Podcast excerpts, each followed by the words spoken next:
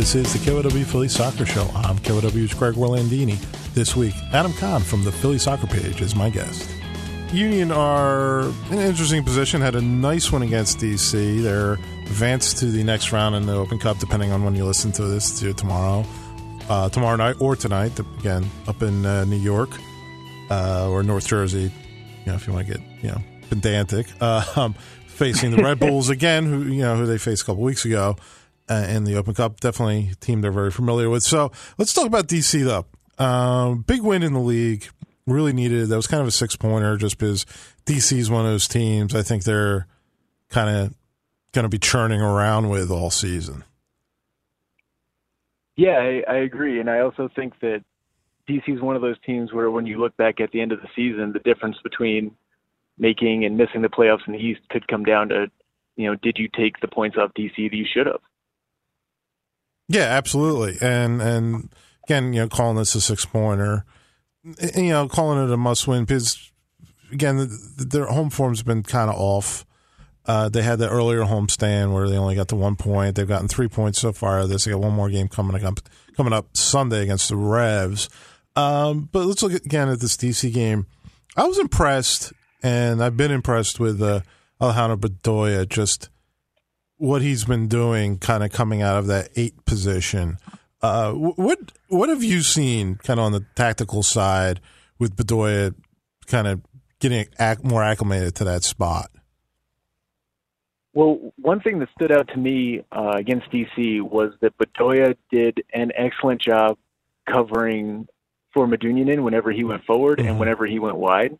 He was he was very aware of that, and there were a couple times where he was making sprints across the middle third of the field to cover just to slow down breaks. And I think that that takes so much of the pressure off of the defense, and it's also necessary because you know one of the things that we might talk about later is the the Union backline tends to grant a lot of space on the counter. They they drop quickly, mm-hmm. and so having Bedoya be able to read where to be to cover you know an enormous amount of space that's being left there is is a huge deal. And then you know we can talk about him going forward. I I know it's been you know it's been highlighted on MLSsoccer.com already just how how useful he is coming from a deep position to take um, a run against the back line. And I think especially with the Union not getting much production out of their 10 spot and using guys who tend to stay central at the 10, it's it's necessary to have someone who's going to explode out of midfield into the corners. That's that's really what jumps out at, out of me, and yeah, that's a good word for exploding. Like he he's able to get into space quickly, either with or without the ball and and do something useful. I mean, he had the he had the, the assist on on Fafa's great goal, but it was a really it was a really nice ball. I think he was you know we all saw he was picking out CJ. CJ got tied up, and CJ had you know the the wherewithal to give Fafa space because he knew he couldn't get to the ball himself, but able to get you know but that's Bedoya again, kind of attacking space and getting a really nice ball in. And earlier that, he created a scoring chance where CJ got knocked down. I thought could, you know, I think a lot of people thought it could have been a penalty, but um, that was again where he that got into penalty. yeah, yeah. Again, where he got into open space with the ball, did something useful, you know, and, and made made really good decisions in in space.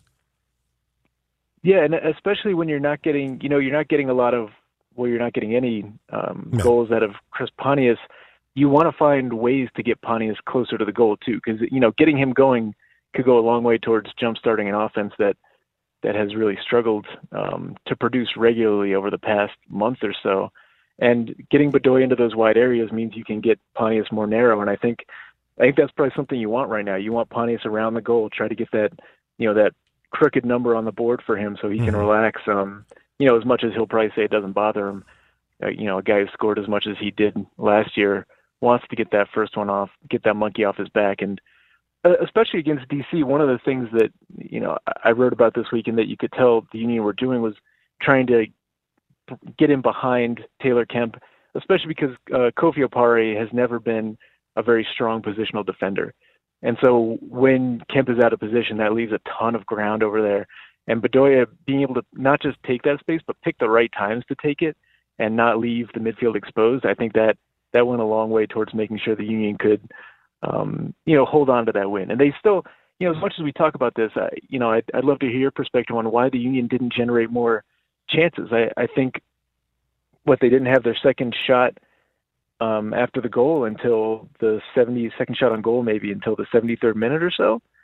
I mean, I guess until um, CJ got a shot, and then of course Simpson took a took three. I think once he came on, um, but there was a long time in there where they weren't accessing the goal, and um, you know that's that's something that they're going to need Bedoya to keep getting forward if they mm-hmm. want to produce more chances. Yeah, that, that's definitely it's an interesting point because at halftime, Curtin said, you know, we want to push push smartly, but push for that second goal. We don't feel like one's enough, and it turned out it was. A big part of it was because Andre Blake was you know, sensational and right. made two absolutely massive saves. But it, it, I don't think it wasn't a tactical thing. It wasn't like okay, we got our goal. We're gonna we're gonna bunker. At least from what Jim said and, and Jim Curtin said in that at halftime between the halves that he wanted to. Uh, he wanted to push, but push smartly for that second goal. So I'm not sure. I mean, I think you could point to things. Uh, again, they're they're running out there with a ten that's not a true ten, so they don't have yep. a guy that can generate a lot. Um, you, you, know, you got guys that are just flat out not scoring for you right now. Chris Pontius can't get a goal. Um, CJ, you're hoping it's not happening, but CJ's kind of tailed off a little bit kind of at the same spot he did last year. I mean, it, it, seems like it's a different year and he's played really well, but you know, he, he, you worry about him maybe not seeing the goal much right now. So I'm, I'm not sure why they didn't get it, why they didn't generate it, but I think you could look at kind of maybe those those couple little little things there. Yeah, and I, think I think the 10-1, you is something that everyone's going to talk about, mm-hmm. and it, you know, rightly so. Uh, I I'd also think that they they've struggled a little bit with how to balance the you know they they've changed a few things to to get more solid defensively with how the fullbacks go forward and you know Curtin you know a couple months ago talked about you know making sure we always have three in the back which means you know if one fullback goes the other has to stay mm-hmm. and I think even with Wijnaldum and Gaddis in there um you know sort of the two guys you didn't start the year with you, you saw that there there isn't a lot of balance in how those fullbacks get forward um when Gaddis gets forward you'll see Wijnaldum stay, and um, when Wijnaldum gets forward, you, you might see Gaddis stay. But there are times when neither one gets forward, and I think that that really restricts what they can do um, in terms of spreading the field on offense mm-hmm. and um, you know establishing possession up there. So if especially with Fafa liking to come inside so much, you end up with a lot of space on that left hand side. And um, you know Fabinho's been a little bit more conservative with his runs forward. Uh, Wijnaldum gets forward, but he tends to he tends to wait to get forward, so he'll wait till um, he's pretty sure they have possession and the ball is being recycled around, and then he'll get out there. Um, and and it, it is a, a question of whether you know without a ten, um, especially without a ten, but still using you know attacking minded guys there, how you're going to generate those chances? Because you know you could say a press is you know a press is your playmaker, but then you have to mm-hmm. have good pressure and. I don't think I don't think you're going to have ideal pressure with either Alberg or Ilsinho. I, I will I will make a, a statement that it, it, would be very surprising if you had great pressure with Alberg or Ilsinho mm-hmm. at the mm-hmm. 10, just because that's at this point we have enough data to say they're gonna, you know, they're gonna turn on and off throughout the game. Yeah, it's interesting too because when you think about it, your last two kind of true number tens and Barnetta and uh, before him uh, Maidana, there were guys that could get left. They they filled that left hand channel a little bit where space might be created. Like, you know, yeah, Maidana. Yeah, it, it, yeah, I mean, Maidana was he kind of started out with the Union almost as a left left sided uh, uh, uh, midfielder, but when he was more in the central spot, he kind of drifted and looked for the game a lot on the left. Same thing. Barnetta was was kind of a, a left sided player.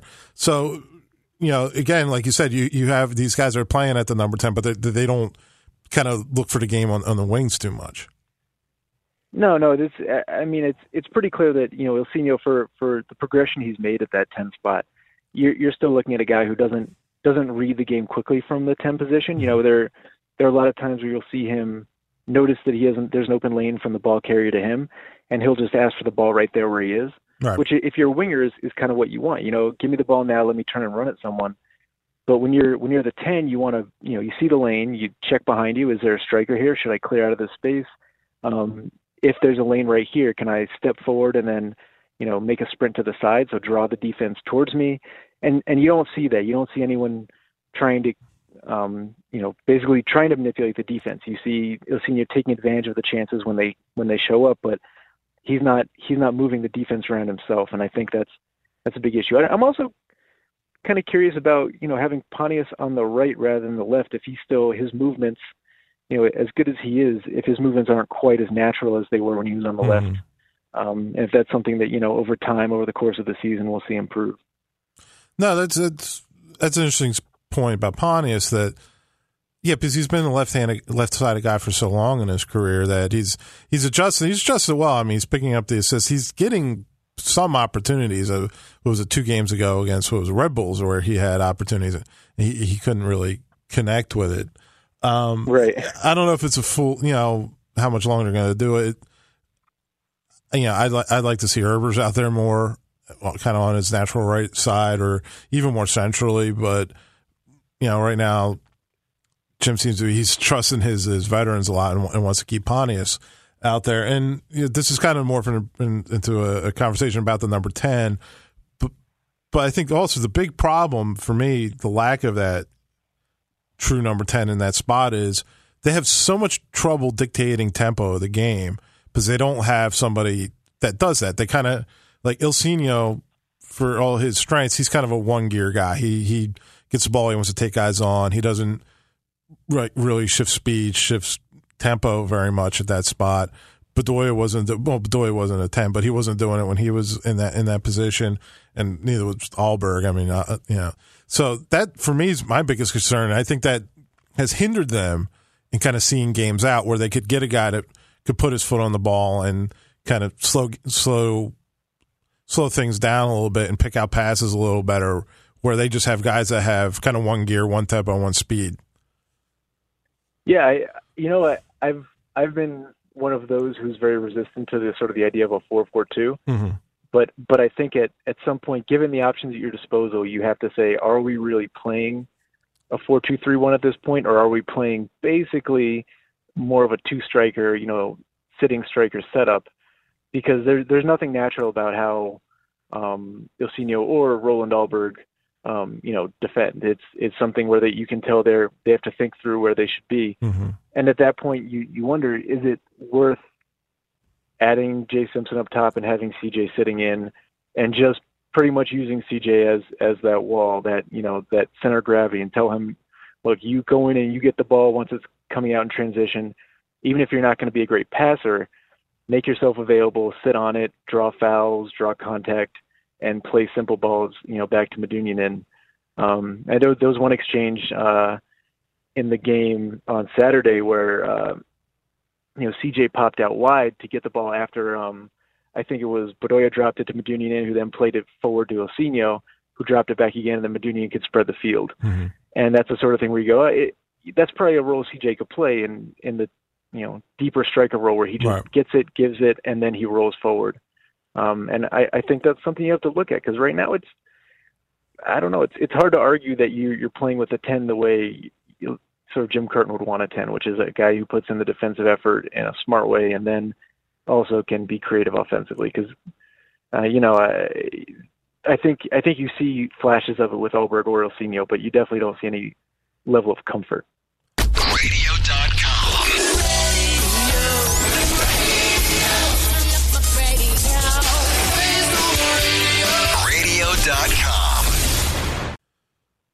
What you know intrigues me about getting Simpson on the field in the Cup game against Harrisburg, and you can argue one way or the other about oh, it's USL competition, it's this and that.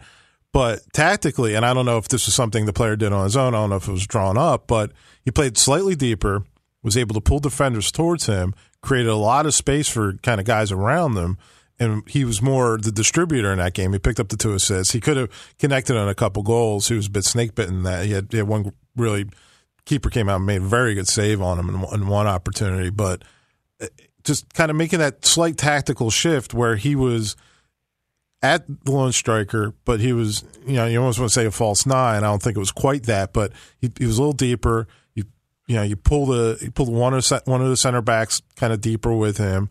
There was space or space for CJ. Do you make that tactical change? Do you make you know if you want to stay in I mean, I, the point you make, I like where you could almost make it a four-four-two and have CJ that deeper guy and kind of muck around and do some some kind of heavy lifting to get the ball. But if you want to stay in that four two three one where you have Simpson in that spot, but he's slightly deeper.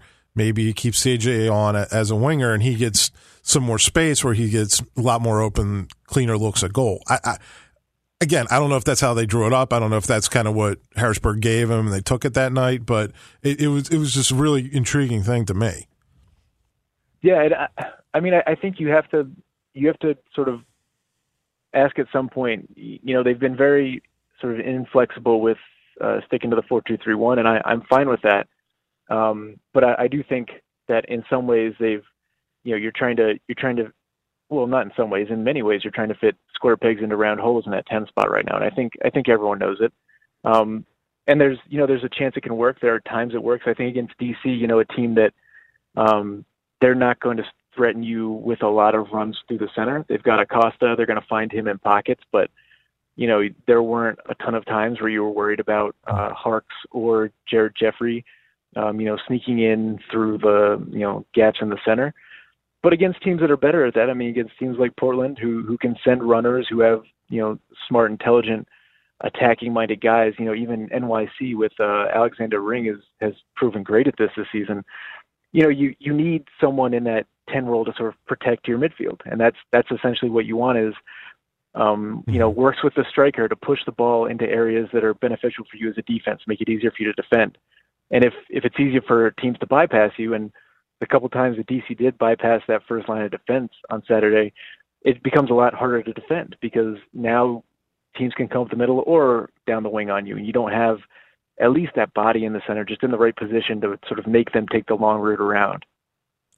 So it seems like the team at least conceded the fact that they need help at the number 10. They had the trialist in from Costa Rica, uh, Elias Aguilar. I'm probably killing his name, but uh, I think I'm in the neighborhood at least. Um, and just some of the comments Curtin made today, there was some rumor about it was a financial thing, but uh, Jim basically said no, it was. We looked at the guy, really not a fit for us. We're moving on, which is which is fair enough. I'm not saying, you know, they got to sign every trialist that comes through town, but you know, at least they're they're conceding the fact that they need somebody at that position, and they took they're taking a look at an external solution for that spot. Yeah, and I, I guess the real question, uh, you know, I'm, I'm curious what you think of this is getting getting a 10. How much closer does that put the Union to being a playoff team? Um, you know, at this point, what they've beaten Houston, who hasn't run on the one on the road. They've beaten um, New York City or New York Red Bulls in a game that was, I think, still the second most lopsided in terms of uh, away team expected goals. New York just couldn't finish. Mm-hmm. Um, and they've you know they've beaten DC a couple times.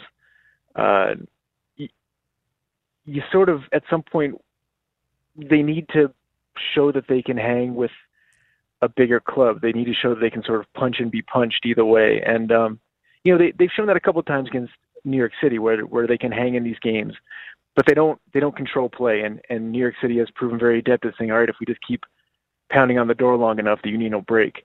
Um, and, and so the, I think one question is, is a 10 enough to take them to the next level or is that sort of, do you need a 10 and then you need to reassess and say, okay, well, what else do we need to, to make this happen? Because I, I was looking at the numbers and this is excluding the DC game and the Union um, have the highest expected goals against at home of any team in the league right now. Hmm. Um, and I think that'll change now they shut out DC and DC will be, DC was the only team close to them, about one and a half goals mm-hmm. per game given up uh, or expected to give up at home.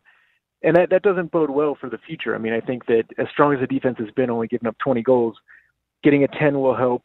Uh, but you also have to sort of look around and say, what other changes is, you know, switching the fullbacks, Wijnaldum and Gaddis, is that going to be enough to make us a playoff team or do we need multiple moves? Because, I mean, you, you look at the wingers and if it's only going to be Fafa Picault pouring in goals, then uh, you're going to have a tough time um, surviving the rest of the season. I think a ten is a big step forward if you know if it's the right guy and it's the right guy for the system. Because you know, I, like I always say, the Union are a hell or high water. They're a system team. They're going to run their system the way they think it should be run, and they just need.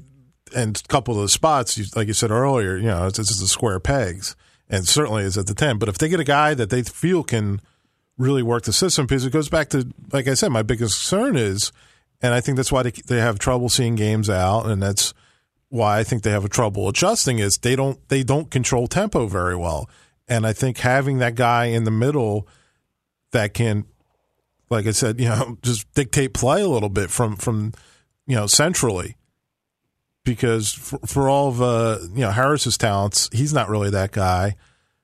Um, Bedoya isn't. He's he's the box to box hard worker, you know, you know, extra guy in, into the box and all that. So he's not really a guy that's going to control the tempo for you. Um, the guys you have on the bench, Creavalle's not going to do that for you. So, and Ilsinho's not. I mean, we've we've seen enough. Like you said, we've seen enough of him. We know he's not going to be that guy. He's he can do other things for you, but he can't really be that. So I think, you know, if you have a guy that can kind of build your possession numbers and hold the ball and kind of pick out passes for you and, and just kind of take maybe take the air out of the ball a little bit later in games and slow things down for you. I think that's a big step. I don't see any other real glaring issues. Um, they're they're pretty set at the six and the eight. You know, no, no matter how you want to kind of flip flop it. Uh, you know, with the Bedoya going to the Gold Cup, it's going to be tough. But I think Warren can kind of sub in and and be okay in that spot. And, and you know, he'll be more defensive, obviously. It's, it's more his game.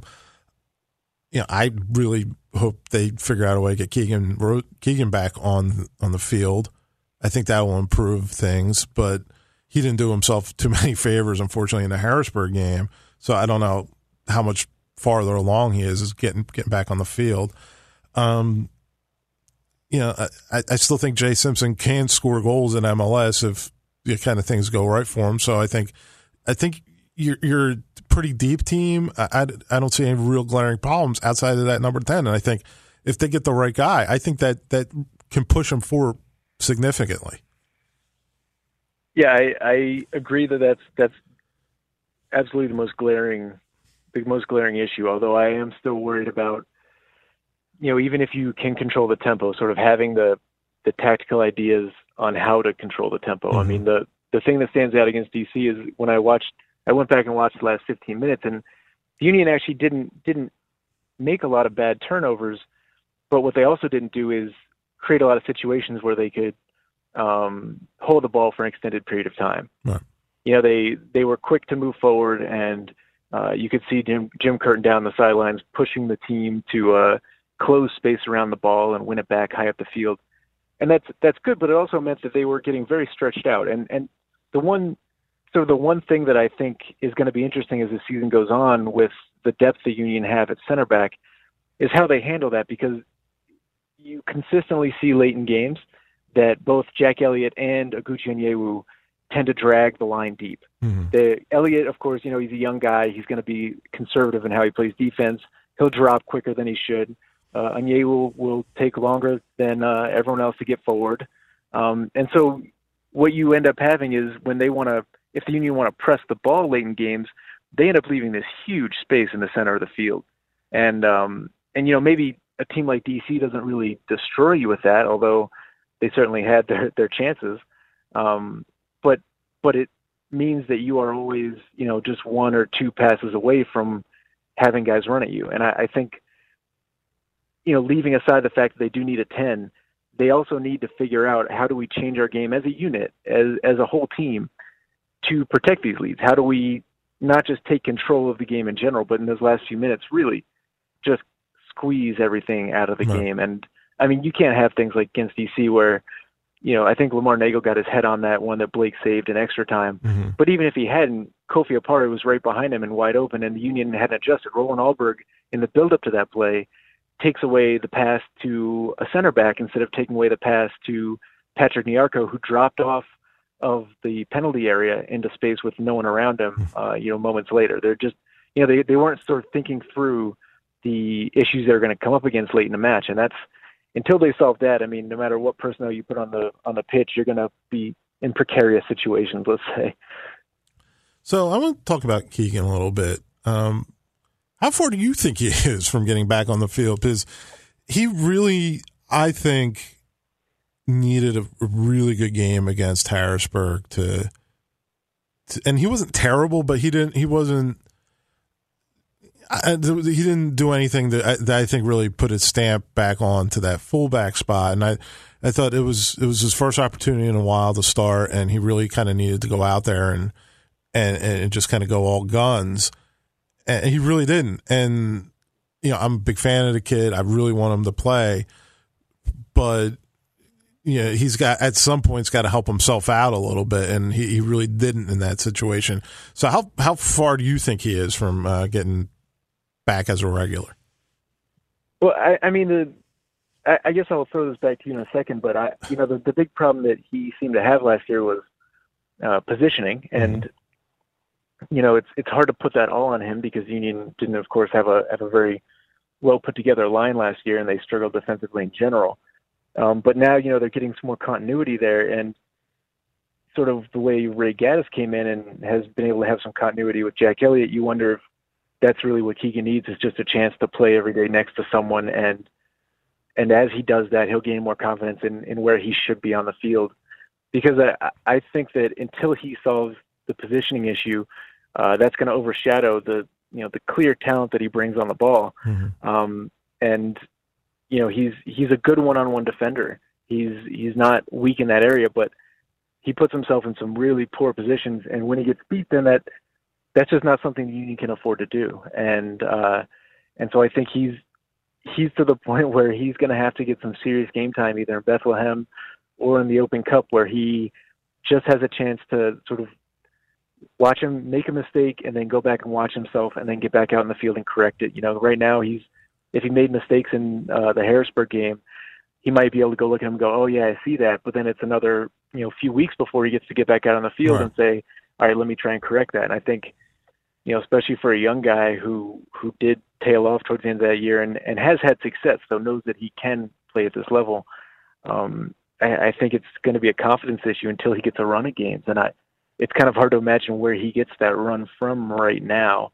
Um, but I, I think he's a ways away. He, he's multiple games of getting his feet back under him and, um, you know, being able to make mistakes and then fix them himself uh, before he can really challenge for that spot again. Um, but at the same level, if you know if Gaddis goes down, this is sort of be what I'll throw back to you. How confident are you in Keegan coming in right now? Uh, you know, playing for a month with Gaddis sidelined. Are you confident with that? Is it something where you're immediately on edge? How how should Union fans feel? if that becomes a situation. I'm confident he could come back in.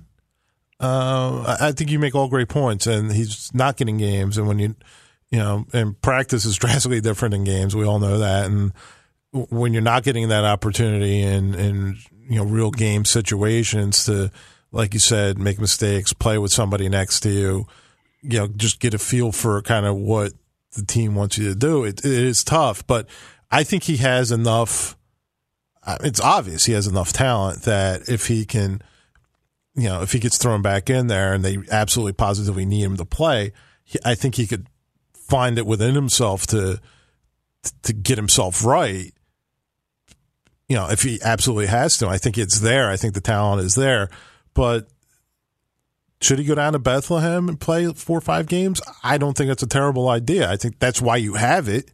That's why you you know went out and got this USL affiliate for situations like this instead of just having somebody kind of sit there and, and brood and you know kind of stewing their own juices and and kind of getting in their own head and these mistakes become big because like you said you're not getting an opportunity to fix them you're not getting you know opportunity to put the Harrisburg game behind you. Well, you know, I got, you know, we got New York coming up, so I can just jump back on the field. No, you, are not getting that opportunity. You're, you're kind of sitting and living with your mistakes a little bit. So if you could go to Harrisburg and just play and kind of push those things back a little bit in his head and just get opportunities, I, I mean, not uh, Bethlehem. I think that's again why you have that setup now that's I mean they gave that to Wijnaldum when he came in. He he wasn't MLS ready, or at least they felt he wasn't. He needed a run of games to get acclimated to the country, to whatever for whatever reason. But they felt he needed a run of games down in, in Bethlehem, and now he's working himself up.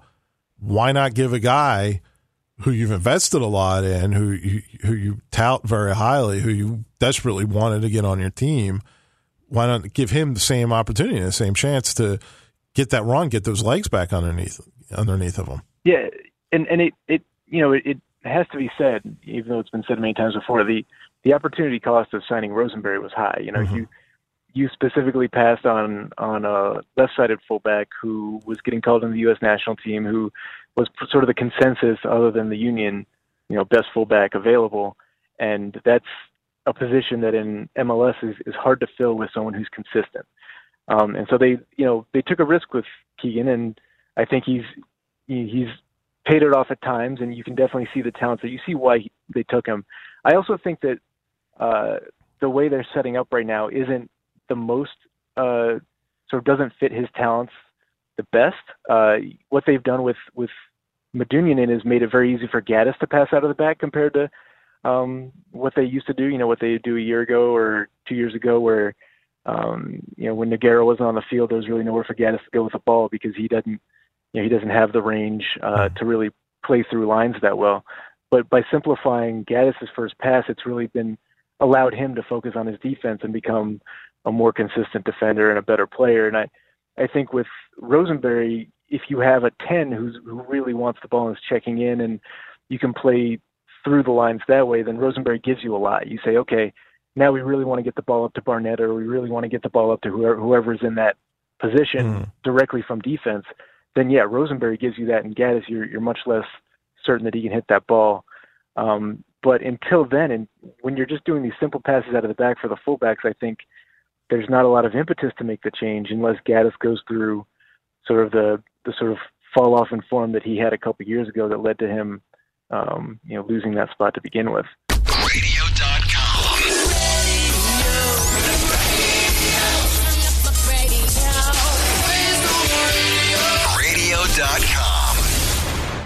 But even kind of some of the short substance that Keegan's had, you see how he integrates with other players so so well.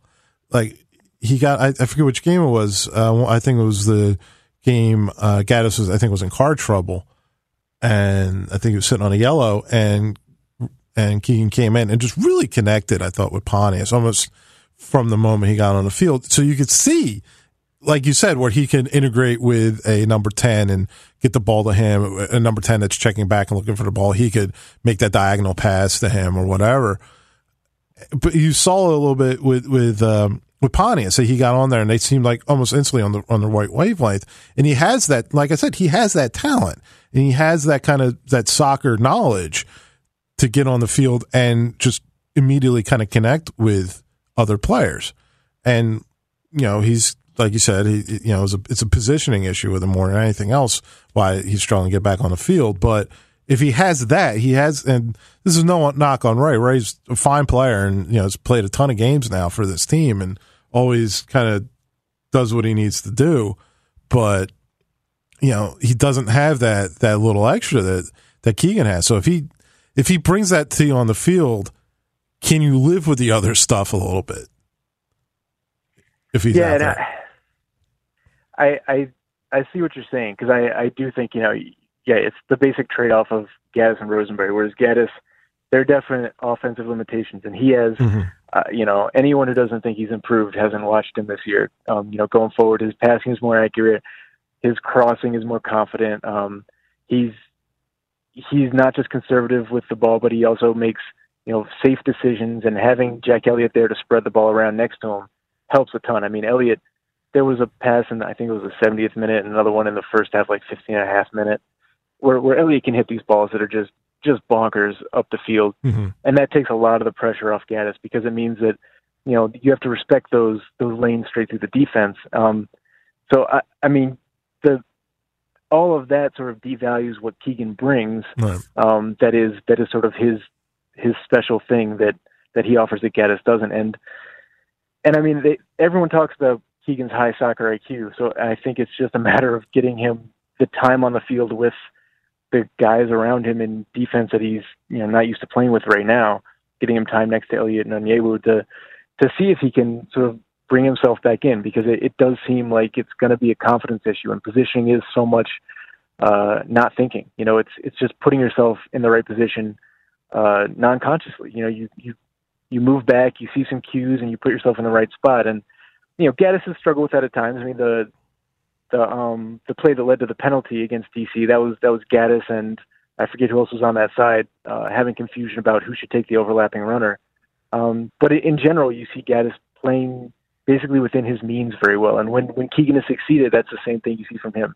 They mm-hmm. both play within their means. They're very cognizant of what they can do and what they can't, and that allows them to get creative from time to time. And um, for Keegan, you know, when he gets creative, he does have something that that Ray doesn't bring. Uh, he he has you know a 50 yard pass that he can put on a dime, and that's something that I think you really want, but you can't trade defensive solidity right. for that right now. If you're the Union, you've you've gone through too long of a period with uh, defensive issues, and even now, I think there's, um, you know, there's only so long you can sort of look at the underlying numbers and say that they're going to be, uh, you know, I think right now they've got the fifth, fifth best fifth best defensive record in the league, and um, I'm not sure the underlying numbers completely support them hanging on to that.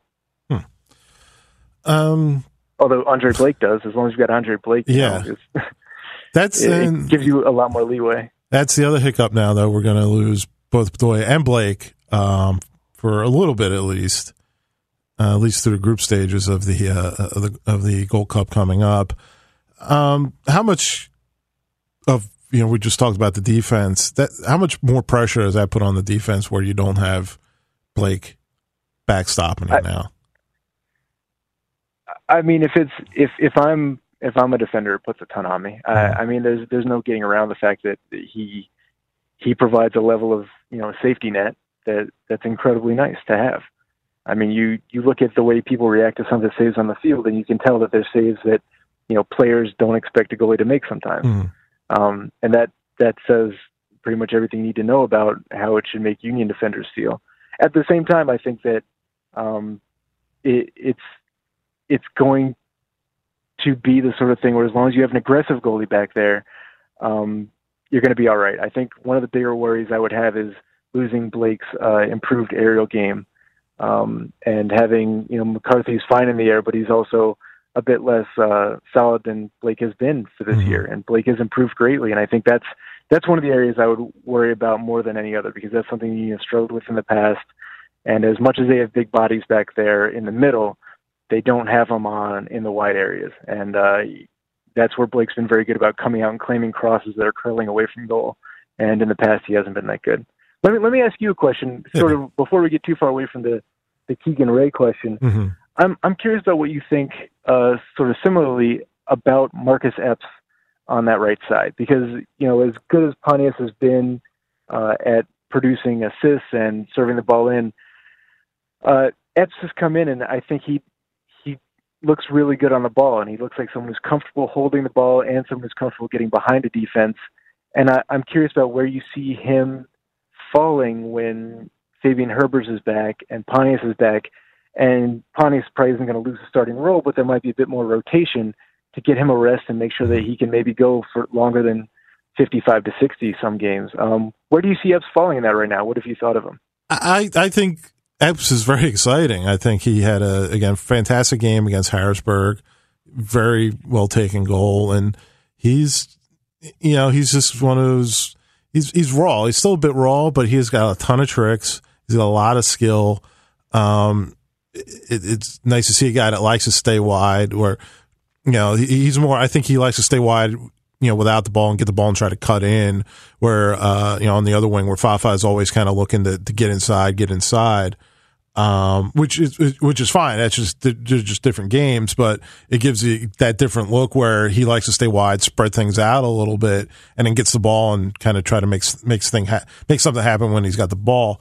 Uh, you, you got to think he's not quite a complete player yet, and Curtin emphasizes defense. Everybody on the field has to defend, so you got to think they're working on that with him and trying to get him be a more complete guy, but he's he's really surprised me. I, I thought coming out of college, uh, everybody I thought it was a nice pick.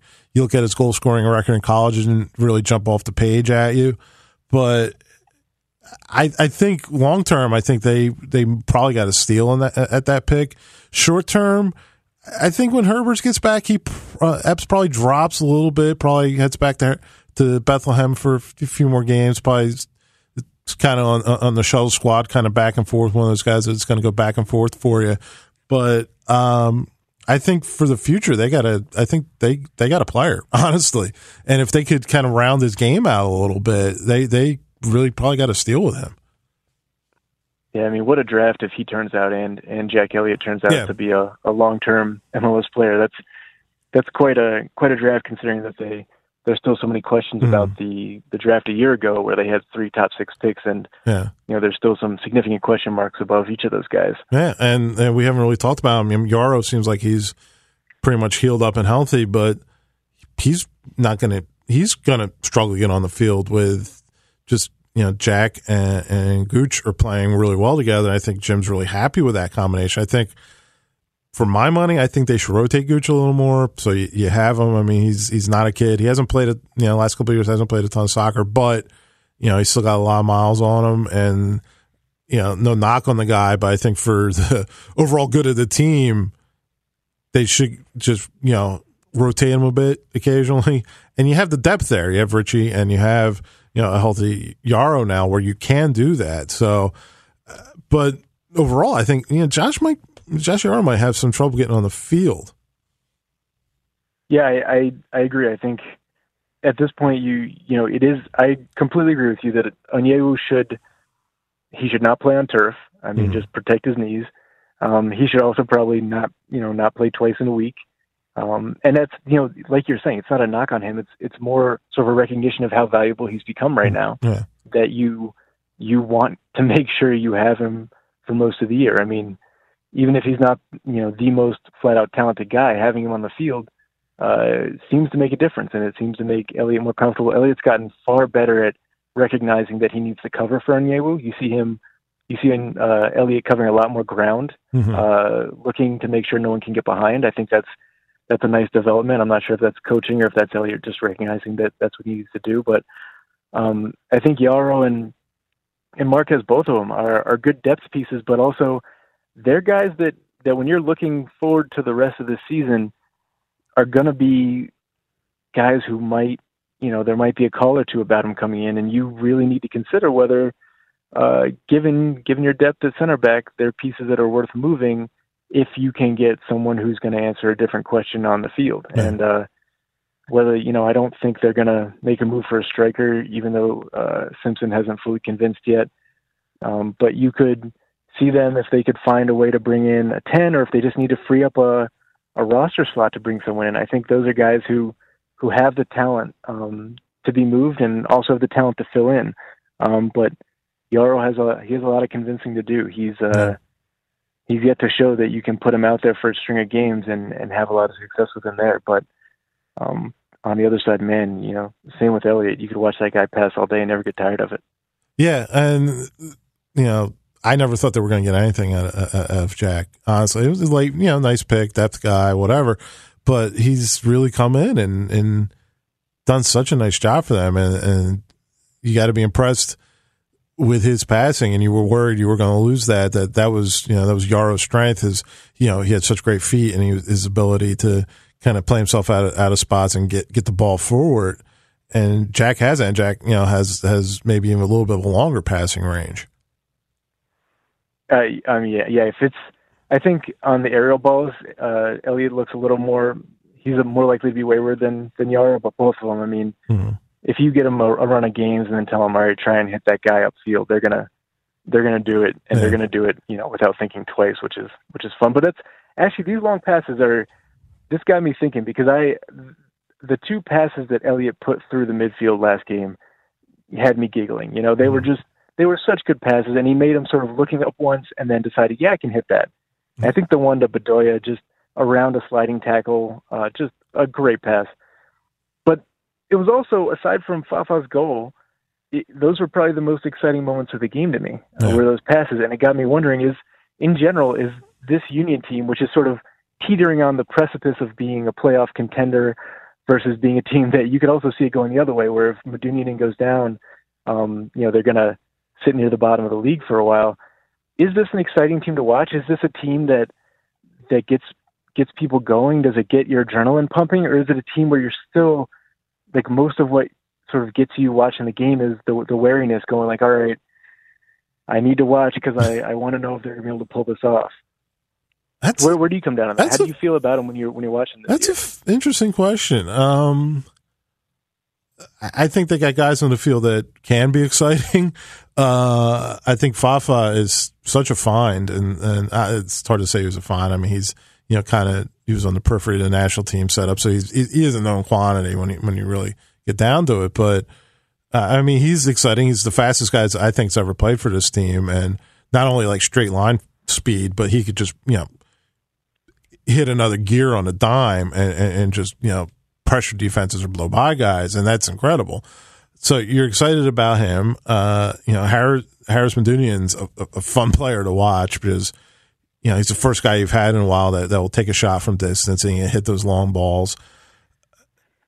But, I mean, those are individuals. Do you put it all together and you say, is this like, you know, is this a high flying, exciting team? Uh, it's yeah, tough for me to say that, honestly, because – you know, a lot of the things they do right are kind of grinding things out and knocking balls down and, and, you know, CJ getting free for to banging a header and, and stuff like that. So that, you know, you know, on, on a scale from, you know, like DC United from a couple years ago to Barcelona, where are they on that scale? They're, you know, they're somewhere in the middle, I guess. I mean, they they have moments where you get excited about it, but it's not like, you know, I, I you know, you know, I watch the team because I, I cover the team because I'm a fan, but it, it's not like oh my oh my god, you know, I got to I got to see what what the what stuff's going to happen because they're you know they're they're so exciting. It, it, they're you know they're not. They're kind of a grindy team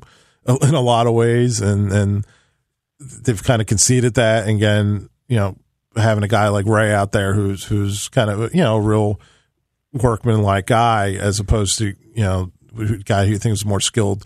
Keegan Rosenberry, who's, who could be a more exciting player. I know we you know we've kind of gone back and forth on that already.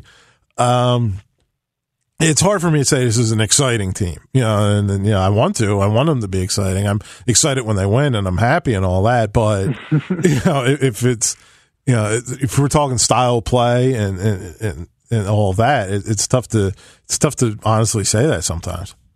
See, that's about where I'm at, and I, it, it bothers me because because you brought up a lot of good points. The, you know, there there are times where Medunjanin does things, you know, a little trickery to get around someone. You go, that was that was really cool. And Ilsinho's capable of the same thing. I mean, there was a time against DC where he he dusted Ian Harkes um, in a way that I, you know, I think the the kids probably be thinking about for a while. And then you know, Bedoya's thrown himself into sliding tackle in the middle of the pitch every single game, and mm-hmm. Um, Onyewu sometimes will just you know run over someone, um, and all of those things individually are sort of you know they they make me smile. But I, I against DC, I, you know, I wanted I wanted some point where to really you know bring it home. I wanted there to be a time where everyone on the in the stadium could be going ole ole with each yeah. pass, and that, I think that sort of control of the game you never feel, even though it's individually there are a lot of guys who can do these sort of exciting moments that if you if you like workman like soccer, you know the the Jurgen Klopp cheering for a James Milner tackle. You know, there are certainly moments like that, but but there's never a sense of I don't know. They never engender a sense of confidence, and that that worries me because it it you you sort of felt it watching the game, and you know I I don't get to go to these games, but watching it even from a distance, you could feel that there was sort of a, an element of fragility to the game, even though the Union were clearly the better team and clearly should have run away with that game. I mean, they there was a break late in the game where if Simpson would have passed to Alberg, I think Alberg would have been in alone, and Simpson elected to shoot around two guys for whatever reason. Mm. You just never get the sense that it's a team that that feels confident in their position, whether they're ahead or behind. Um, you always feel like it always seems as though the next goal could come for either team. You never feel like this, you know, this is going Philly's way. Right. And that that worries me still that that the team doesn't exude that sort of confidence and then that prevents you from sort of really getting excited by the moments of brilliance that they do have.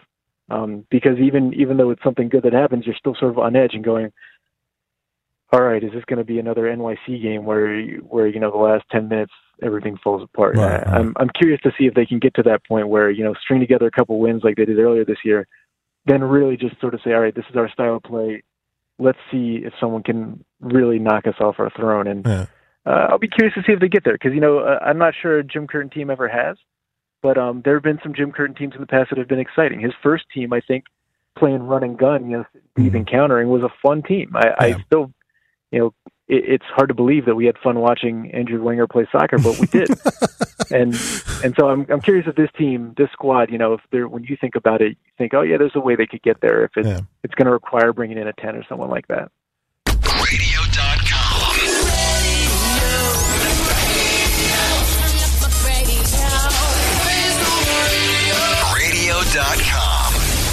Something I brought up a lot earlier in the year especially when it seems they we're starting to turn the corner. It's and you, you kind of touch on that. It's it's they don't impose themselves on team. They don't even in games they win. They don't like spare for a couple. They don't really just impose their style on another team, and and that's exciting. And and when you when you watch your team go out there and just bulldoze another team and just impose, like you said, impose themselves and you know have a style of play and just do it from minute one to minute 90 and and that's fun. That's exciting to, to me anyway that you know when, when everything's clicking and everybody's on the same page and you you you know there is that element of fragility and you you know obviously you saw against NYCFC and it, it, that that keeps people on edge because they don't do that enough. They don't impose themselves for 80 90 minutes on another team. So um I think we're going to wrap it up soon, and we're contractually obligated to make a prediction uh, for the oh, game coming coming up. Uh, New York, you know, both both teams. I think both teams have weekend games. The Union certainly do. So you're probably going to see some some rotation. Not sure if they're going to do what Portland and Seattle did a couple couple weeks ago in the Cup, basically run out their you know their U12 teams or whatever that was. uh, um, so I think to see rotation. You, you, well, you know, Bedoy's not going to be in pro, you know, certainly, and, and you're probably going to see uh, McCarthy in goal. Simpson may get a start. Uh, so I, uh, having said all that, it's a little tough to predict because you just don't know what kind of team New York's going to have. Uh, I'm going to say one-one extra time penalty kicks, Union winning on kicks. How do, how do you like that? All right, I, I like that, but, but because you because you picked a draw, yeah, I'm gonna I'm gonna ask you a follow up question. Okay. Um, and and this is because because I I really am curious about this. I it I, I didn't. It's taken me a while to even sort of come up with a stance on on how I feel about this. But you know, last week uh, New York had before their game that they lost. You know, Jesse Marsch was out of the country getting his UEFA coaching license. Mm-hmm which I mean, UEFA is a European organization, so not something you need to coach in MLS. Um, so I, I guess I'm. How do you think? Give me your prediction. How do how do you think a locker room reacts to that? A coach leaving middle of the season, leaving practices to his assistant to go and get a certification that that in any way you spin it is for his own future, not being a part of that particular team and I, I sort of wonder if that's if that weighs on New York at all. And I'm I'm curious what you think. What would you think as a player? Because my first reaction was like, what the hell's wrong with this guy? Like, why can't he hang out and do this when we're not in season? I understand right. there are dates UEFA sets aside, but also you can go and get that license when uh, you have a chance that doesn't potentially negatively affect your team. And you know, you can argue, oh, it's my assistants will handle that fine, but you're the head coach of a team right now, and uh, your responsibility is that team. And I, I don't know. It it rubbed me the wrong way. I'm not sure if you know if if you make a good counter argument, I might come around. But for on the surface, I, that really bothered me, and I. Uh, you know, I've I've plenty of reasons to think Jesse Marsch acts like a bit of a baby sometimes, but that that just uh that didn't that didn't endear him to me. That was what are your thoughts? It, it was certainly very strange. Um, I, I don't know if this is like a Red Bull thing that they're making all their uh, all their guys, uh, all their coaches get this UEFA badge because they're European. You know, they have European teams, they're you know European company, right. all that. So I don't know if there's like external pressure on him to do that, but to do it in the middle, not really in the middle of a game, but you know, middle of the season after a win, clock's not at you know 90 yet and you kind of run off the field and wave to everybody i gotta i gotta go to poland guys see you yeah, I, I think you kind of look around a lot, and I think that that's that's a weird team to me right now. Anyway, because I, I really think they ripped their heart out when they traded Dax McCarty, um, and I still think they're kind of searching for their identity as a team.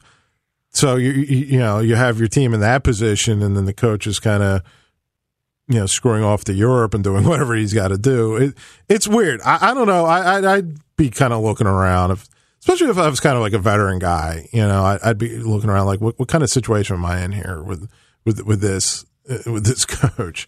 So it's a yeah, it's a bit of a strange, uh, bit of a strange thing to me. I I I, I could imagine McCurtain doing that. I, I think he I, I couldn't imagine if Curtin walk, walking off the field with there's a clock, uh, time still on the clock in a situation like that. I, I you know, honestly, I, I, would I would struggle to understand how how Jim Curtin would justify it if he did because it doesn't it doesn't sort of fit with the ethos that he's tried to yeah. he's tried to build here. You know, the the the team comes first is it's hard to argue the team is coming first when you mm. when you leave while the team is still playing. Um, and you know, this isn't. I didn't just want to take shots at Jesse Marsch. I was sort of curious about the idea in general of of your coach leaving to you know do something where it furthers his own career and um, and doesn't necessarily put put you first. So I was just just well, wanted to. I wonder if the league take some of, shots at Marsch along the way.